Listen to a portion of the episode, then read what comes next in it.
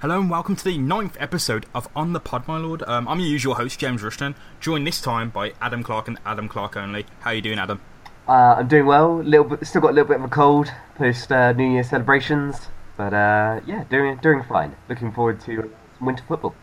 Sounds like you're having a better uh, winter transfer window than one Aston Villa, who have so far been soundly beaten by a Neil Neil Warnock Cardiff side. Adam, uh, any reflections on that match before we get into it? Uh, I mean, it's just uh, a very disappointing loss. Uh, I watched it maybe maybe along with many other Villa fans who Yeah, couldn't get along to the match on a on a dodgy stream from someone's phone in the away stand. in the stands. Yeah. Um, and even from then, it didn't look like a good performance. Um, yeah, it was just, uh, I mean, you know, uh, though there was a little bit of controversy about some of the statistics that came out afterwards, uh, they were pretty, pretty universally awful. Um, just looked like we didn't have any attacking plan. Obviously, very much missing uh, Jonathan Kodjia that day, and um, yeah, a real prompt to get moving in the winter transfer window. Uh, yeah, tis a season to panic buy. Um, January transfer windows are usually quite insane. Um, but we'll go back to the first transfer window, the big transfer window of the season, the summer transfer window. Villa were very busy, Adam. We bought Gollini, Elphick, James Chester, Richie De Laet, Mile Jedinak, Aaron Tshibola, Albert Adomah, Jonathan Kodjia, and Ross McCormack. I almost said Ronnie McCormack then, I'm not sure why, but Ross McCormack. Um, how have we got on with those guys? Uh, well, let's start with the positive, shall we? And because Yep. I think it's it's always nice. Um, I mean, so let's start with Jonathan Kodjia. What can you say? Uh, is it? Oh God, I, I don't know how many goals it is. Is it nine, ten goals, something like that? He's doing all right. He's not doing too bad. Well, uh, I've, I, my personal feeling, he's filled a big hole in Aston Villa, a big hole left uh, since the uh, departure of one Christian Benteke. Kodjia can do it all, Adam. Yeah, yeah, and uh, he's been doing it even when he's been played on the left wing, which has been uh, an interesting factor of his play. But yeah, he, he scored some great goals. Um, he seems to poach in around the box. He seems to have built up some good playing relationships already with some of the other players in the team. And uh, he's providing what we really needed, which is just the one regular goal scorer. Yeah, um, I've just looked up the stats. It is nine goals thus far, which is uh, Oh. impressive for an Aston Villa forward, I will say. Um, I mean, championship strike rates are usually hitting the twenties. They're, uh, you know, manipulated by how many matches are in the championship. They're obviously going to be higher than the uh, Premier League strike tallies, and especially because it's such a diverse league. At the bottom, you've got teams that are claw- like clawing their way out of League One, and at the top, you've got Premiership quality teams and the caliber of the highest league in England. So yeah, the stats are a bit mixed up because of the uh, you know we're in the championship. But he's nine goals, twenty three games. That hasn't happened at Villa for a while, um, especially not last year when we were really struggling to find a goal at all. Jonathan Kodjia has been the absolute highlight for me, Adam. Um, one thing I will say about him though, and one negative I can personally find is that he will always look to shoot rather than pass, and that may be what leads him to score so many times. But there are times when you know there is a striker sitting waiting for the the, the through ball, and it's a it's a goal. Yeah. Um, he's only got one assist thus far, and uh, that's a bit dodgy. But you know what he's done is amazing. The, what he provides to Aston Villa is incredible. He's gotten it, getting on the end of chances and converting them into goals. That's what matters to me. Yeah, But, there's, uh, there's an element of selfishness that you want in a striker. Um, Exactly. There's just a few times you've seen, especially Ross McCormack has been a little bit frustrated sometimes when he's not got a, uh, a pass from Kodjia Yeah. he's been up in support. Uh, you'd like to see that um, relationship maybe uh, just develop a little bit more, uh, especially because Kodjia has been played out that left side, which would Yeah. that he's being asked to do a little bit of linking up as well as just being a front man. Um, but can't criticise him too harshly. You know, he's been the standout. No, no, um, it would be a minor. It's a minor fault, if anything. But that leads us on to one Ross McCormack, who's been very mixed, I'd say. Started off quite well. Um, recently, he's found it a bit hard, but I find that might link with the form of one Jonathan Kodjia. As you said, Ross McCormack's waiting there, hands in the air, clear cut chance. If he doesn't get the ball, he can't score. There's been times when he's missed absolute sitters, but um, his stats might be, you know, inflated and deflated by the form of Kodjia. If Kodjia's taking the ball away and scoring, then McCormack can't. It's impossible. So, Yeah, absolutely. Now, Let's be clear, you know, obviously McCormack hasn't played. Um, yeah, there's been times when he hasn't been been in the first eleven and uh, even on the sub bench. yeah, and um, you know, there's there's even been rumours that we that we were looking to sell him, or that he you know he'd be out of the plans, or was fighting for his place earlier in the season, which I don't think is you know the best situation for him to be in. Um, you know, especially considering how much money we paid for him in the summer. um, you'd, you'd like to see him get a bit more of a central role. Yeah, that's the question, Adam. Are Steve Bruce and Aston Villa using Ross McCormack wrong? Um, it feels a little bit like that. It's, it's kind of difficult to know in terms of who he's linked up with well. He links up well with Jack Grealish. Uh, you know, I think they're both technical players. They both like playing in the little pockets of space, uh, which has been good. Um, but that hasn't necessarily linked up so far with Jonathan Kodjia's play. Uh, and I would also mention maybe another of our uh, attacking uh, transfers in some transfer here with Albert Adomah. Adomah and Kodjia yeah. work well. Grealish and McCormack work well we haven't seen those four as a quartet work well together. I think if they if those four could click and start finding each other in spaces, then we'd have a really uh, a really deadly attacking force. Looks like their chemistry might be interrupted though due to you know the fact that the window is open. But let's move on anyway. So one Albert Adomah, um, who has been a surprise for me. Um, Middlesbrough fans didn't seem to rate him too much, but I think he's been one of our uh, better players. Um, he has made his mistakes, but uh, Villa are scoring because of him. He's making chances and he doesn't seem to let anything get him down. Um, you know, confidence is important in a forward player. Confidence and composure make goals, and Adomah seems to be doing a lot. Yeah, there's a great pleasure in getting a player into a position and him just instantly doing the things that you want to see done in that position. Yeah. And, you know, he's a winger. He runs, he crosses, and he gets in the box when he needs to, and and that's great. Yeah, exactly. The championship's a perfect league for wingers. It's um, you know, you aren't harkened down by the lack of games in the Premier League, and they've got teams have got so much time to plan for you and nitpick the little faults in your team via data analysts and teams of scouts. That does happen in the Championship, but it's a more physical league I've found so far from watching it in person and on the TV. And is really thriving in that. I feel he can sit out wide. He doesn't mind uh, hugging the touchline and bringing in those deep early crosses. And it's unfortunate that Villa have actually decided to sell. Rudy Gestede because this is finally the environment, and we've finally got the players for a player like him to thrive. Luckily, Kodjia doesn't seem to be that bad in the air, so we are making a bit of Adomah. We are getting the most out of Adomah. And as, and a, brief, saw... as a brief side, I'm going to say in terms of him going, him coming to us from Middlesbrough and us sending Adama Traore, I'm very comfortable about how that's worked out. Yeah, um, a brief aside on Adama. Uh, when he started for Middlesbrough, the media were going mad. Uh, you know, this player's tearing it apart. But the sad thing is that I think everyone's starting to realise what we realise that Adama at the moment seems to be a one trick pony. It's uh, Gabby Agbonlahor without the scoring ability, straight running, mazy runs, bursts bursts of speed, but not much is happening on his side. It is a shame. He's a great talent, but um, I think everyone's realising what we already knew. Yeah, and what you hear always is like, well, maybe we're approaching. He came from the youth academy at Barcelona. If the youth academy yeah. at Barcelona can't teach you to pass at the right moment or release the ball at the right moment, somehow I doubt Middlesbrough are going to sort it out, or whatever team he then get, moves on to next. Yeah, and I mean, letting Albert Adomah go, it might make sense for them. Um, because you know he's he's getting towards the he's in the peak of his career now for a winger, 28 to 30, looking to you know move him on. He dropped down the leagues, if you may. No offense, Albert, if you are some reason listen, but you know his abilities, making Villa score goals, and you know Kodjia is thriving on that. But there's a there is some there is a shame there's a deep shame for me in our uh, summer transfer dealings, Adam, and that's what we've done to Aaron Tshibola. Right. yeah. Who seemed to be a fantastic player and who now can't get a game. Yeah. Any feelings on that? The negative side. Um, yeah, so obviously in that central midfield, Mile Jedinak appears to have won himself a permanent starting place. Um, rightfully, I think. You know, he's been a, he's been a consistent and solid performer. Um, but it has been one of Ashley Westwood or one of Gary Gardner who has been getting alongside him rather than Aaron Tshibola. And it is very hard to trace exactly why Tshibola has been excluded from that choice. Um, I can't remember him doing anything wrong. No, no. Yeah, I can remember him putting in some not sterling performances. There's been hmm. problems in that central midfield, and he has occasionally been part of them. But certainly, it hasn't looked improved without him in it. And when talking about that Cardiff match, it, apparently it was really quite improved when he was in it because he was more ambitious. He started driving the play forwards. You know, he's a young guy, so he's still got some confidence to bring the ball forwards uh, to try and make something happen, which certainly Westwood, you know, appears to have totally lost. And uh, Gardner oddly appears to be a little bit, a little bit tentative nowadays as well.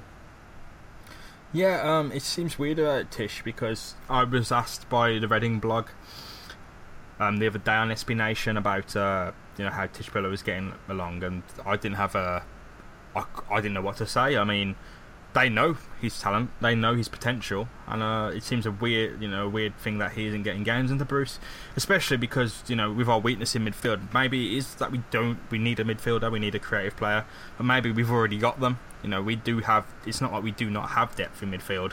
We're just deciding to play in formations that leave us kind of weak in midfield, especially with a pivot of Jedinak and Gardner, who Mm. can't do much on their own. No fault of their own. Just, they're just players who need support because of their, their various flaws.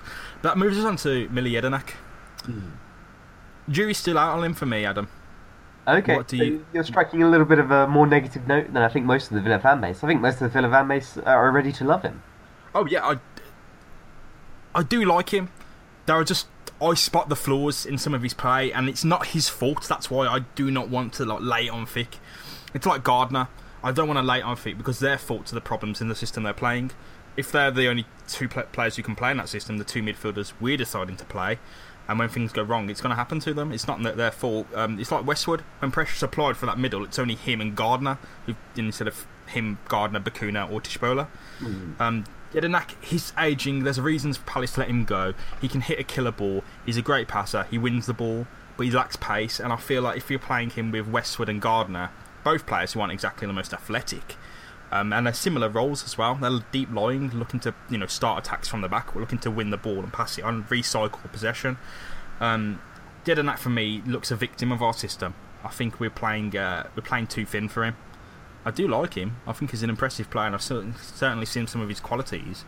But again, it doesn't look like we're making the most of him. So this is something I've been noticing amongst fans that lots of fans are saying the midfield's just not good enough, that we need other central midfielders. But then some fans are saying, well, we're only playing two central midfielders, you know, in a 4-2-3-1.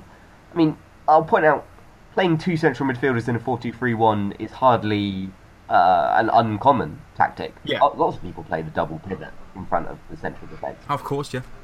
But it does require, you know, certain players. It does require a certain mix of passing ability, uh, the ability to kind of drive the ball forwards, obviously some defensive awareness as well. And you're right, Mile Jedinak is limited. Um, he wins a lot of balls. Uh, I think he distributes. I wouldn't necessarily class him as a great passer. He distributes sensibly and evenly. Um, I think your point about the pace is an interesting one. My only worry about Mile Jedinak sometimes is it's not quite sure where he's meant to be. Um, Yeah. If you've got the deepest lying central midfielder, they can either be your defensive ball winner or they can be your distributor. Or in very rare cases, you might get a player who can be both of those. Uh, but you're very lucky if that's the case. Sometimes it's not clear whether Yanak is that deepest lying midfielder or whether he's the one winning the ball further up the pitch. Because if he is the one winning the ball further up the pitch, he can't really drive forwards with it. You know, he's not at that stage of his career. And if he's the deepest lying midfielder, he's not necessarily the greatest distributor of the ball. So maybe he's limited in those routes. But he adds lots of defensive solidity. You know, he win. He does win a lot of area balls. You know, we look more solid with him in there. Yeah, I think the problem with Jedinak is he's expected to do it all. He's expected to, as you said, he's expected to be the ball winning midfielder, but he's also expected to, you know, be the playmaker at the same time. He doesn't know where he is. And it, I think he's crying out for an additional midfielder. Someone like, you know, as chance would have it, Aaron Tshibola, hmm. who's got pace, is a perfect box to box midfielder. Well, you know, a, a Fabian Delph, God forbid, should I say that. We need a box to box midfielder to, you know, support these players because Gary Gardner is a quality championship midfielder. We saw that over the past number of years where he has been on loan at good championship sides and performed relatively well. You know, Nottingham Forest fans speak very highly of him. That's not for no reason. Um, but we we seem to be um, putting these players into positions where they can't really do do much. Um, Jedinak and Gardner seem to constantly, constantly get caught out. And as I've said, it seems to be no fault of their own. It's just because teams know where to apply the pressure, and that's through the middle. Because we don't have, you know, Paul Pogba and Ander Herrera to be a double pivot or anything like that. We don't have a world class two midfield, and we, we don't. We seem to be playing a system that's a bit too much for us at the moment. Mm-hmm. Yeah, yeah, and I think we have seen recently a shift towards a 4 3 3. There's been, you know, another central midfielder put in there, often the Leandro Bacuna, to kind of shore things up a little bit. Which has half worked. Yeah, I mean, there's no perfect fix to it. I mean, if Villa start playing a different formation, what happens to the forwards who are doing relatively well? Kodjia, Adomah, McCormack, all those group of players who seem to be kind of finding their feet and linking up a bit better than they were before. Um, do we, you know, impact that chemistry by taking one of those wingers away or playing more narrow out? Uh, And while I have, question, well, I have nothing against Bacuna, it, leave it, putting Bacuna in in order to leave out one of McCormack, Adomah, Grealish, Kodjia feels like a waste. Exactly. Um, I wouldn't want to be Steve Bruce. Let's put it that way. But um, moving on to our defence, we brought in. I'll, I'll group these players now, Adam, because we've uh, went through the positive and negatives. We've got Gollini, Elphick, Chester, and De Laet. Mhm. It's a mixed bunch. Um, Chester stands out above all. Yeah, well, I would say let's let's pull Chester and Elphick together in contrasting contrasting tales. Yes. Uh, you know, of our two former Premier League captains brought down to Villa uh, to, to lead our central defence, and one of them is yeah, and it wasn't the one I'd expecting it to be. No. Chester is uh, everything I want from Elphick and more, but Elphick isn't what I expected from Elphick. In fact, Nathan Baker, um, someone who I thought was a write-off, who isn't going to get a game at Villa, is uh, you know took his place, which is uh, you know insane to imagine that at the start of the season, but that's where we are. Uh, Yeah, I don't. I don't want to come to decisions too early, but it it feels like Bournemouth may have known something when they sold Elphick. Um, you know, maybe they know that he'd lost that bit of pace, or maybe they know that he'd lost that commanding presence he had. But it was clear just early in the season when we were playing him as part of a central pairing. Yeah, he, he just looked shaky. You know, he often looked like he was slow on the turn. Looked like he wasn't winning balls. Looked like strikers were bullying him. Um, and yeah, there were a couple. Unfortunately, there were a couple of goals that were pretty much directly attributable to him. Now, to be fair, most of his appearances came under Roberto Di Matteo at a time when the side wasn't performing very well. Um, you have to say that James Chester has absolutely made that central position his own. Oh yeah, of course. Um, sh- the thing is with Elphick, look how vulnerable he looks against strikers like, you know, Dexter Blackstock, Connor Washington, and Dwight Gayle. Mm. Imagine if he was up against an Aguero. It- It'd be a, a massacre. Bournemouth, you know, they've done the right thing and they've shored up their defence. Um, Elphick, uh, I expected more. I expected a lot more. I, I won't be too, you know, harsh on him because he was brought in as a dressing room leader. He was brought to sort out the toxicity that was emerging from that dressing room. It looks like he's done that. He looks like he's done his job there. The shame is that it, the qualities you expect from him pitch on the pitch don't seem to exist at all, and that might be a product of his age because every club he's been at, uh, speak, you know, the Brighton fans and Bournemouth fans speak very highly of him. So it is a shame. You know, I don't want to see a player like Elphick be put out, you know, to pasture and waste, wasted at Aston Villa, where he's just gonna, you know, look a mess because people are better than him and he can't do his own job at this level. Maybe he's a League One player or a League Two player now. Who knows? Maybe it's a bad run of form. But um, I did expect a lot more from Elphick, and I can't put my finger on what's gone wrong. Um, he didn't look this vulnerable before. Um, it Yeah, seems to have got worse every match. You know, I just double checked the ages. So yeah, I mean, James Chester is 27. Tommy Elphick is 29.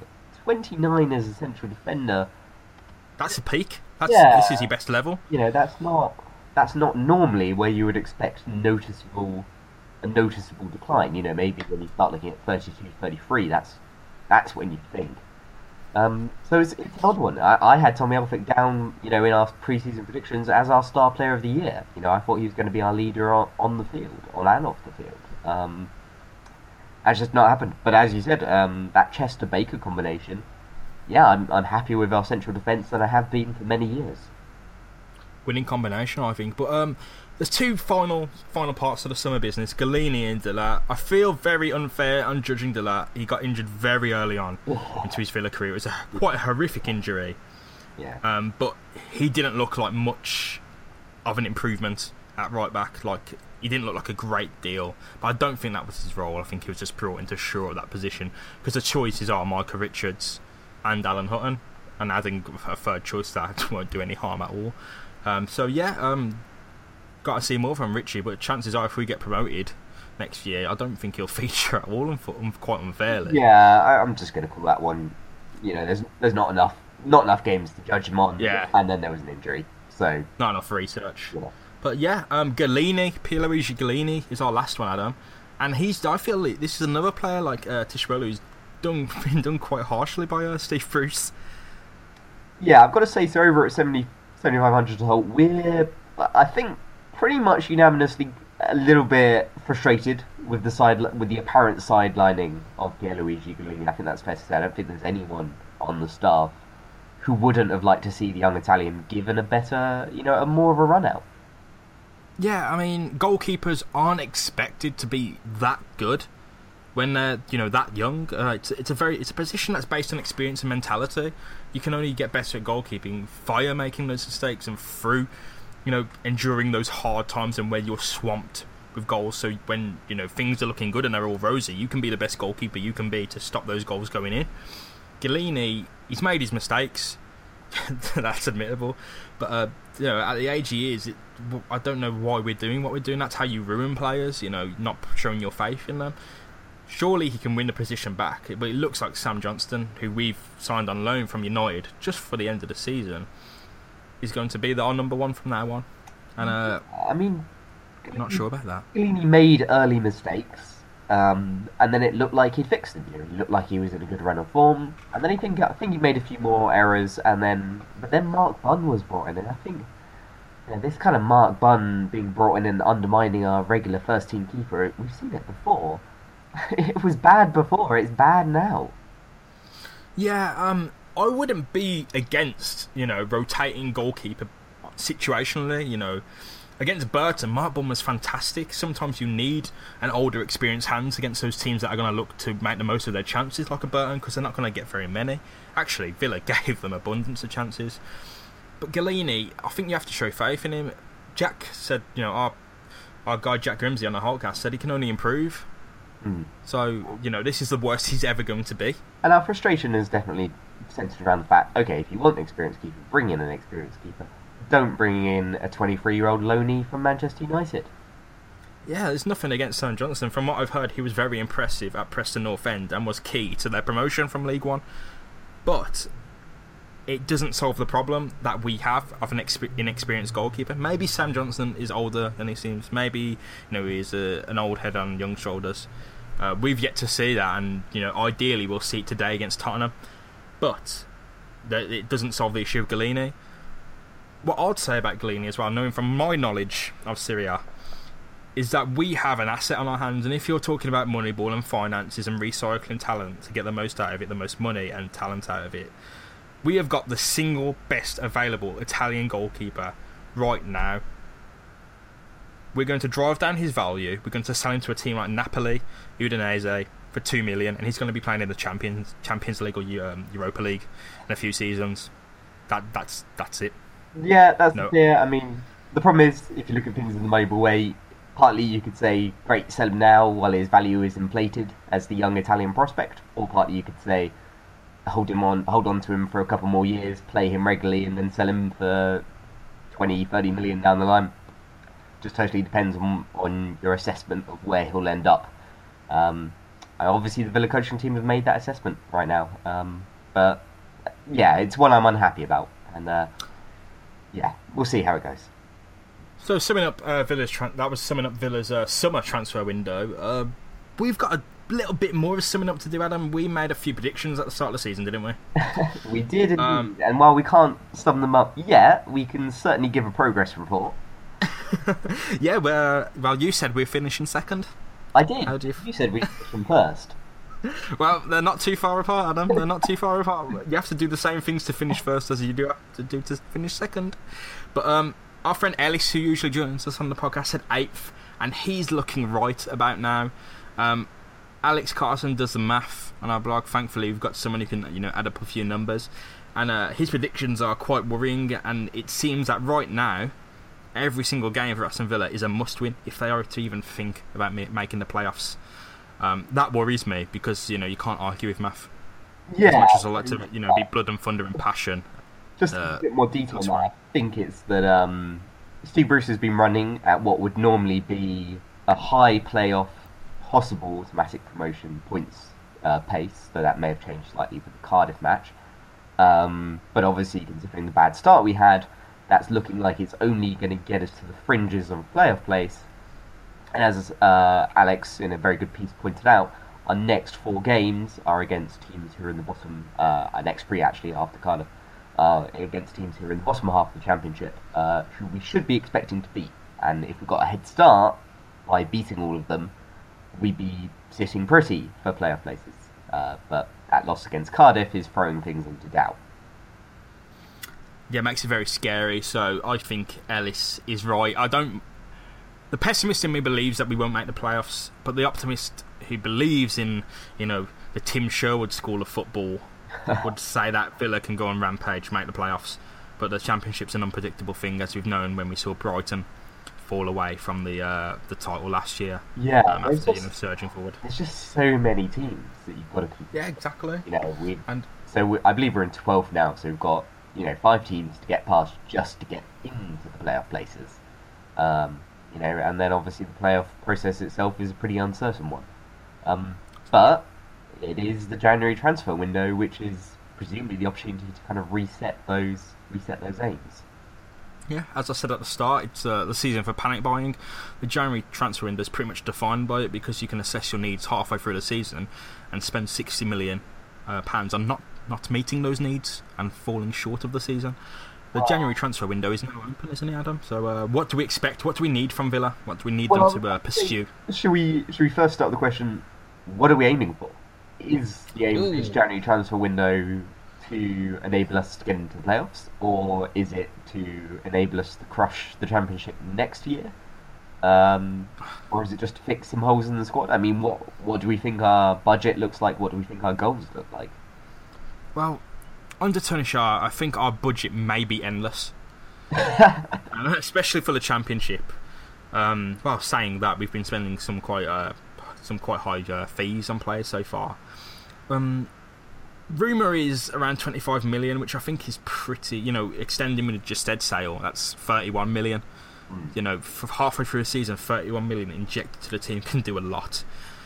Oh yeah, that's one thing we didn't talk about. Do, do we want to quickly talk about Rudy Gestede's sale?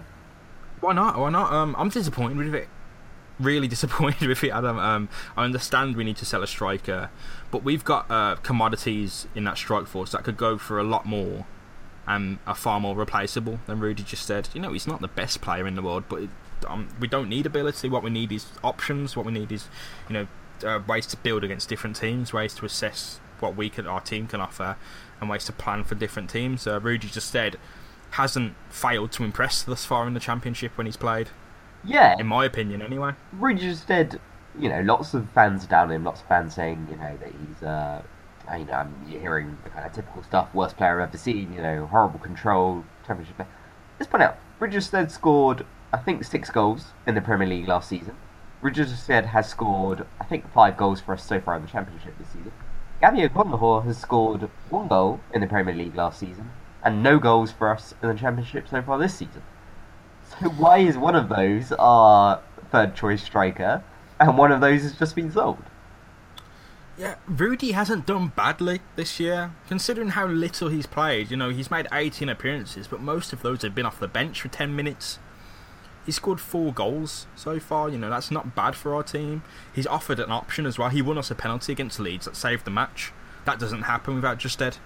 It's Yeah. I, I find it hard to believe that we've kept on to Jordan Ayew, and this is no offence. He offers a lot to the team, but his value is so inflated right now. It's, in- it's crazy. Yeah. And to let Gestede go for you know what amounts to right now is pennies, six million. You know, believe it or not, is absolutely nothing for a footballer in this climate.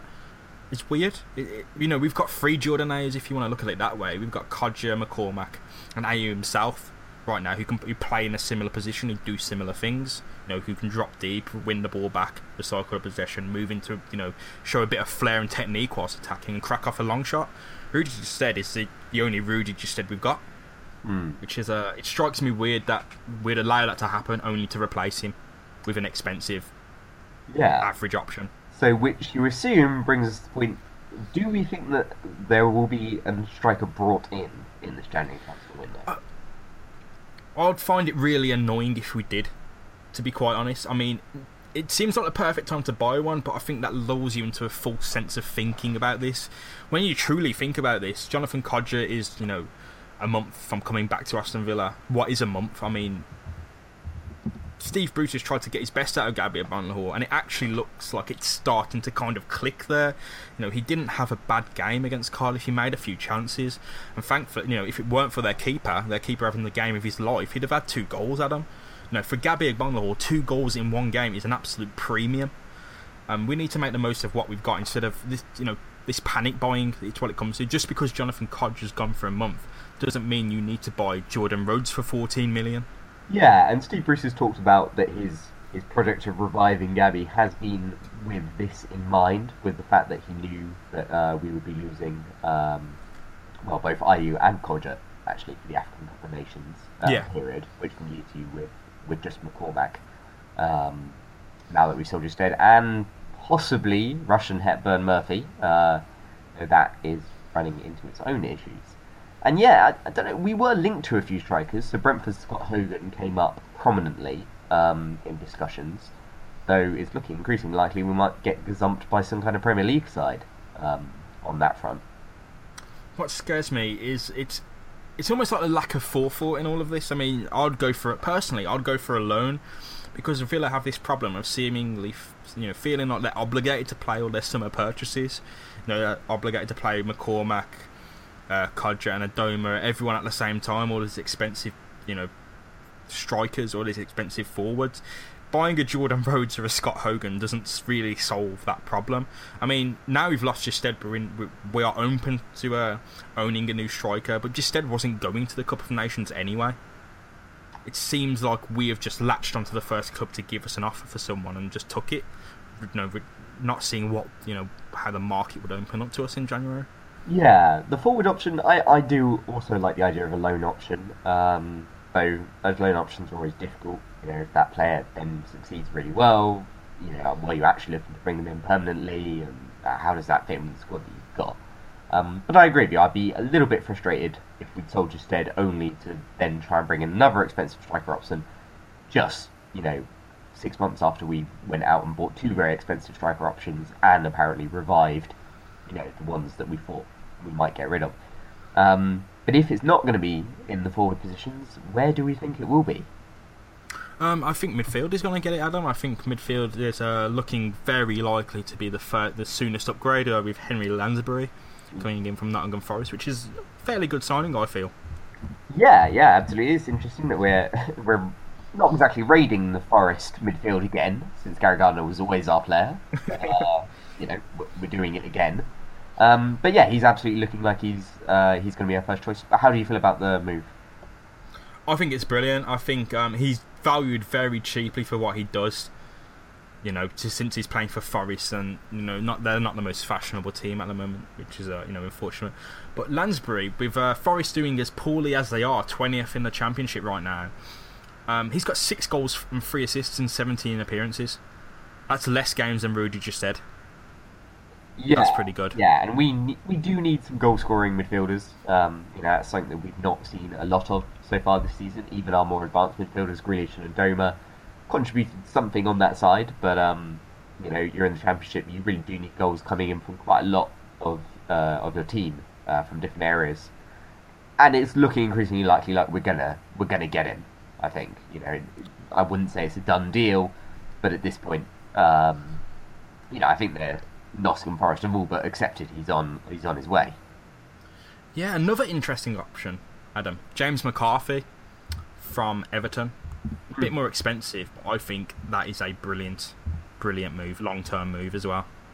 That's Okay, someone who'll shore up your uh, Can't say that's my personal uh, response to that one, but what? Well, I've followed James McCarthy for a long time. okay, I think he's a decent player. Um, he's a magician. He's an absolute wizard with the football. Is it like a Barry Bannan? You know, someone who's you know understylely creative, someone who makes the team better, like a Henry Lansbury, for instance, who we are buying. But we are looking to buy James McCarthy as well, which is something that's been passed around by a few papers at the moment. Um, James McCarthy, I think you know he adds a lot to a team. he's not. a Um, goal he's scorer. a he's not a goal scorer, no, but um, I think that we have such an abundance in forwards that if someone can actually get the ball to them, that would actually score a few goals, a few more goals than them. So you're seeing him as the kind of driving the team forward alongside Jedinak. Yeah, exactly. Someone uh, as a filter, but I think between Lansbury and McCarthy, I'd rather take McCarthy. but Lansbury is the cheaper option. Lansbury is the most realistic option, and Lansbury looks like the option most likely to happen. Um, you know, he's he's doing it at this level right now for Forest. Um, put him in a team alongside Gardner and West, uh, not Westwood, Jedinak. I think he's going to make those two players better. So, uh, regardless of what happens on that front, I think we've uh, we've won, so to speak. Um, and would that be I- all that you you think you can see in the midfield? I don't know. I'd want to say buy more, but we aren't making the most of what we've got. So, it, you know, it's like your eyes are bigger than your belly, so to speak. We're looking at things that we want rather than seeing how we can make the most out of what we've got. Um, there's Conor Hourihane. Spe- been spoke about Yeah. a lot, Yeah. but it doesn't look like we. It looks like he could step up to the Premier League. To be quite honest, from what I've seen of him.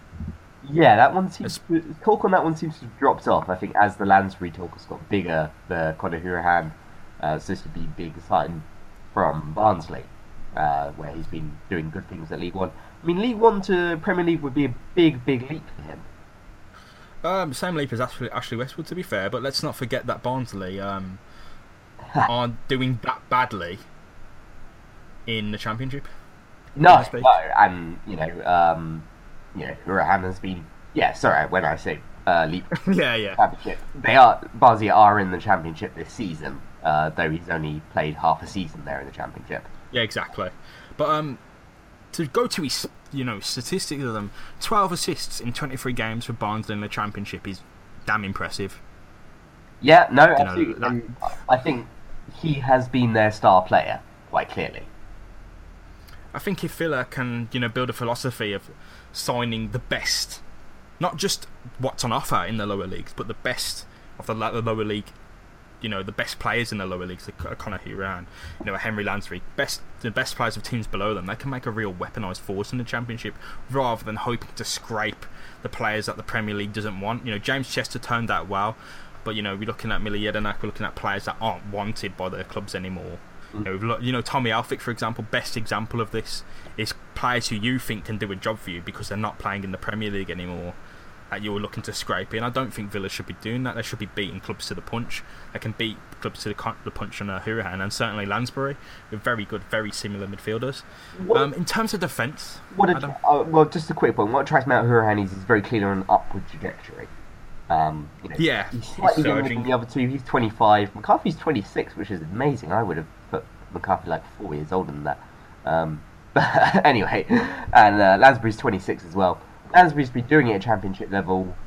There's a question about whether he'd do it at Premier League level, but he'd obviously make us better. McCarthy has done it at Premier League level. The only question is, is he on some kind of a downward curve? Hourihane is on an upward trajectory. Just because, for that reason, I think I prefer Hourihane personally. Yeah. Um, Hourihane seems to be the best option, especially because of his uh, current stats in the Championship as well. He's uh, probably, I'd, I'd certainly say, one of the more informed players in our league. Five goals, 12 assists in 23 games for Barnsley, and no offence to them, but uh, that's pretty incredible considering the opposition they're up against, such as Newcastle and Aston Villa.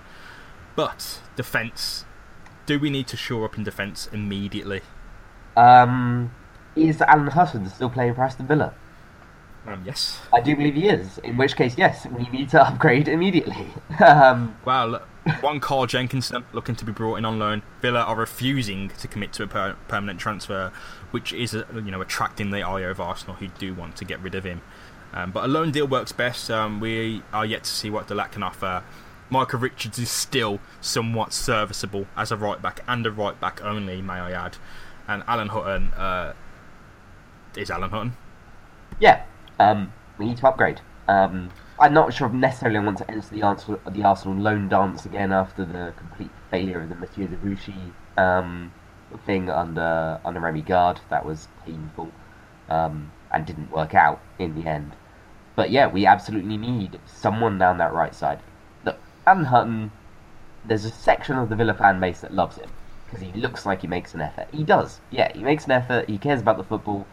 He's just not any good. He's not. He's not good. His production is rubbish. He doesn't produce anything in attack, and he's far too often arrives about ten minutes late to the defensive action, and then looks pained when someone else scores. Yeah, well, you know, try and stop him. You know, it'd be Yeah, look, it's just we we paid for a right back in in the summer as an upgrade. You know, Rich De Laet unluckily got injured, We need to pay for another upgrade now. Yeah, that's that's unfortunately how it works. But Alan Hutton seems to be do the job of half players as badly as one job of a whole player. Um, he's somewhat of a winger who ended up as a defensive fullback, but can't really do both. So he just is. He just exists on a plane of his own, you know, reality. Uh, that's why I think a loan deal for Jenkinson would fulfil somewhat a weakness in our team. He isn't the best player. He has his vulnerabilities. He's pretty much the same as Alan Hutton. But if we can just get someone who can make an actual tackle in the right side of our defence that isn't Leandro Bacuna, who should be playing in midfield, And uh, I think we've done a goal there. We, we aren't doing badly. But um, left back seems to there seems to be a bit of action at left back as well as Aly Cissokho looks to be moving on Hmm. to Olympiacos. um, not sure I'd miss him too much. No, no, not really. Very aggressive footballer, very overly aggressive footballer. Who seems to make up for his mistakes in attack by uh, committing terrible tackles and the occasional mad shirt pull in the box. Yeah, put it put, put stretches of games together where he looks solid, you know, he looks physical and, and defensive, but then he'll commit a stupid foul and attacking wise there's nothing going on. So I'm gonna say this is one area where I'm, I'm happy that Jordan Amavi appears to be making that place his own. You know, I'm glad that we're giving Amavi, who I think is visibly improving every match. Yeah, of course. Uh, Amavi looks to have it going on, especially under that weird period under Di Matteo where we put him on the left wing. Hmm. But yeah, um, Adam, I think that's the uh, January transfer window summed up. It's still early days yet, so we're you know we're far, far away from deadline day at the moment, where it all kicks off, and Villa will make a few last minute buys, I'm sure, with Tony Xia looking to get a bit of public- publicity, likes to be in the public eye. Um, but yeah, I think that's all summed up, Adam. What do you think? Any any final thoughts? Yeah, so I mean, let's just talk about what we think the areas of biggest priority are. For me, it's right back and central midfield. Um, you know, I do want to see Aaron Tshibola brought back into into the system to kind of compete, but we also, you know, it may turn out that we need a three man midfield. If we do need a three man central midfield, yeah, let's bring in, you know, Hourihane, McCarthy, Lansbury. They're all good options. Um, I'm sure any of them uh, would help us out there. I'm a bit worried that I haven't heard any talk about right back. Um, come on, let's get rid of Hutton. Let's do it. Let's move on. Uh, Yeah, that'd be good. thankfully, thankfully he's out of contract at the end of the year, Adam. So you won't be waiting long unless Villa make a disastrous decision. And um, up top, I know. So I know this is probably where we may be in disagreement with a lot of you listening, but I'm, I'm with you, James. I think personally, I would like to see us not panic buy another striker. You know, I'd like to see us try and work with what is a very talented lineup that we have right now. Uh, I, I wish it wasn't Gabby necessarily, um, and I also would hope that Hepburn, this stupid contract dispute with Hepburn Murphy, gets sorted out. Um, you know, that may be another topic for another day. Um, but maybe a loan, something like that would work. Yeah, uh, pissing away money. You know, we're going to be victims of this transfer window if we decide to uh, do a West Ham and bid for every available striker on the market, as seen by them, and their uh, cheap bids for Defoe and Snodgrass get rejected. But yeah, um, midfield. I, I wouldn't miss two mid, new midfielders, and you know, I wouldn't be upset about two new midfielders. Um, even if it is a backup option, um, just to get a bit of depth in there, so Steve Bruce is comfortable with maybe fielding more bodies in the middle of the park. But Adam, do you want to uh, do a quick chat on our philosophy at the moment? Because it doesn't seem like we've got a uh, Hmm. got a plan. That's a tricky one. Yeah, it's it is difficult. Um, okay, partly it's that Steve Bruce hasn't had time, um, you know, as a manager, but we don't seem to be playing with any clear clear philosophy. We seem to play a 4-2-3-1 pretty much every match. That that's been pretty obvious so far. Um, but it's just not. Yeah, we don't impose possession. We don't seem to play on the counter.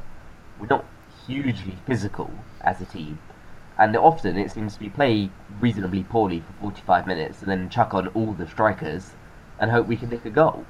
Um, which does work occasionally. Seemed to work against Leeds, as you said, by the by the medium of Gestede. Uh, didn't work against Cardiff, where we switched to one man apparently instead of midfield with Tshibola and uh, you know put on all of our strikers. I think there are big questions for Bruce Yeah, I'm not saying big questions as in, you know, should he go, should he stay? Of course he should stay. Of course we, you know, we need to make a long-term project here. But I would like to see more of an identity in the side. Yeah, the words long term project really appeal to me because what I see from the best clubs in the world and best managers in the world it's long term. You know, there's no you know change. You know, it's not Paul Lambert suddenly switching to a 5 3 2 because he's lost the last four games. You know, it's sticking and working on your ideas. You know, Pep Guardiola's where he is and who he is for a reason. Um, the great managers seem to have a philosophy that they build around, and the great clubs do. If Villa are going to get where Tony Xia wants them to be, I'd expect to see some development this window towards that philosophy instead of just buying to fill weaknesses. Yeah. We should be build. We should be building. Um, it doesn't look like that's going to happen. It looks like we're just going to fill weaknesses I mean, let's be clear. right now. Bruce isn't that kind of manager. He's not an ideologue. You know, he doesn't have necessarily a vision of the best way of you know what he thinks perfect football looks like. Maybe the championship isn't necessarily the league for that either. Though I would say, you know, I think we've seen that possession-based football definitely can work and often gets you automatic promotion uh, in the league. But just a settled lineup, some clear ideas about how we score goals. This is how we build up our attack. This is how we defend. That would be nice to see because at the moment it feels like each week we could go in and see a totally different Villa. Yeah, and that's not good. For, it might be good for us watching, you know, the fans, but I don't think it's best for the players, and especially if we're looking to replace and you know shore up and fill up weaknesses every single transfer window. Um, we might not get anywhere very fast. But Adam, I think that's enough on transfer window badness. That- Final note on positivity. What do you think the best winter transfer window signing Aston Villa have made is? Who do you think the best? transfer window. It's an interesting question. So um, I had, had a quick look at the history of the transfer window, which is started 2002 2003. Apparently, that's when the, Yeah. the modern transfer window system was brought in. A little fact for you there on the pub quiz.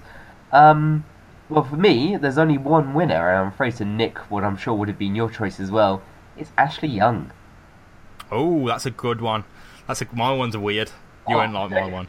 Right, I look forward to doing that one. Uh, but Ashley Young, we bought him in in 2007 in January. we Bought him in from Watford um, for a big fee, to be fair. Now, January big fees normally aren't a big sign. Normally they're a sign that you're panic buying. Let's point out Ashley Young is great evidence against that. You know, okay, I know that he may not be who we're most fond of now.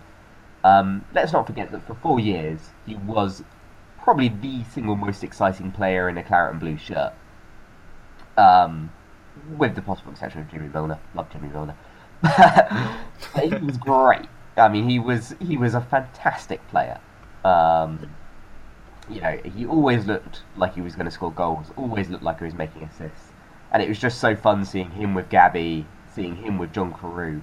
That was, uh, you know, obviously very fond memories of that side. And uh, he was just one of those one of those players who, as soon as we signed him, clicked. Yeah, um, I can't argue with that. Um, my initial choice, which is why I said it was weird, was Shaun Maloney. Now this is this is going to sound quite weird, but there was a time when Shaun Maloney seemed to be the best attacking threat that Villa had, but for personal reasons, you know, uh, homesickness, depression, whatever, um, he didn't perform well at Villa as well as he should have. But every time he come on, Adam, he scored a goal, and I remember being at Villa Park as a kid and seeing him score last minute goals against Fulham, and he seemed like a wizard. Um, he seemed to be you know, one of those players who can do it all, and unfortunately, his career hasn't you know, panned out to the you know those high prospects of when he was at Celtic scoring every every game. But he did well at Villa. But I've changed my mind because I realised I forgot that John Carew actually signed for Aston Villa in the winter transfer window, and John Carew um, was a very average footballer who seemed to constantly perform above and beyond his ability for Aston Villa for whatever reason. Yeah, one of my Villa heroes, John Carew, and I, I completely forgot he signed in January. But um, him and Ashley Young and Gabby Agbonlahor combined to amazing effect, and I think that leads us back to what we just answered: is a, a philosophy would be good, you know, building around key key parts of the team, building around Grealish and Amavi, stuff like that. I'd like to, like to see a bit more of that. Um, But yeah, winter transfer say, windows. I- Seeing from Contra Play does bring back for me memories of Big John Carew. Um, you know, very fond memories. I think I don't know. You know, they uh, they seem to play in similar ways. Big bustly strikers. You know, unexpectedly good touch for a big man. Uh, you know, couple of long fire shots in their in their jocker. Yeah, they they were really. He was a really fun player to watch. And uh, as you said, it was it was watching him play with Young, with Milner, with Downing. Uh, that made that team so fun. Yeah, so uh, ideally, Aston Villa can be fun again if they uh, get their ideas together, find out some things, and Yeah, build around uh, the players. We should point out that we are we're recording this match just before the Tottenham match today, um, our FA Cup third round draw. Um, so we're, we're fingers crossed for that. And by the time you're listening to this, well, you know, either yay for that brilliant win, commiserations on the on the disappointing loss, or wow, we're taking them back to Villa Park. Um, delete as appropriate. Okay, well, any final thoughts, Adam? Uh, not at all. Just um, you know, hoping that we come out of this uh, this January transfer window. Let's not panic buy. Let's just fix where we need to fix, and um, hopefully drive on for those playoff spaces and, and drive on for promotion. Uh, get back to the Premier League where we belong. Uh, yeah, for me, uh, James Rushton at Jamie Rushton on Twitter and Adam Clark as usual. Adam Clark is on Twitter, and unfortunately, um, a commiserations to Ellis at its underscore Ellis, who's lost somewhere in the space time continuum. And we'll catch you all later for the tenth episode of On the Pod. Thanks for listening.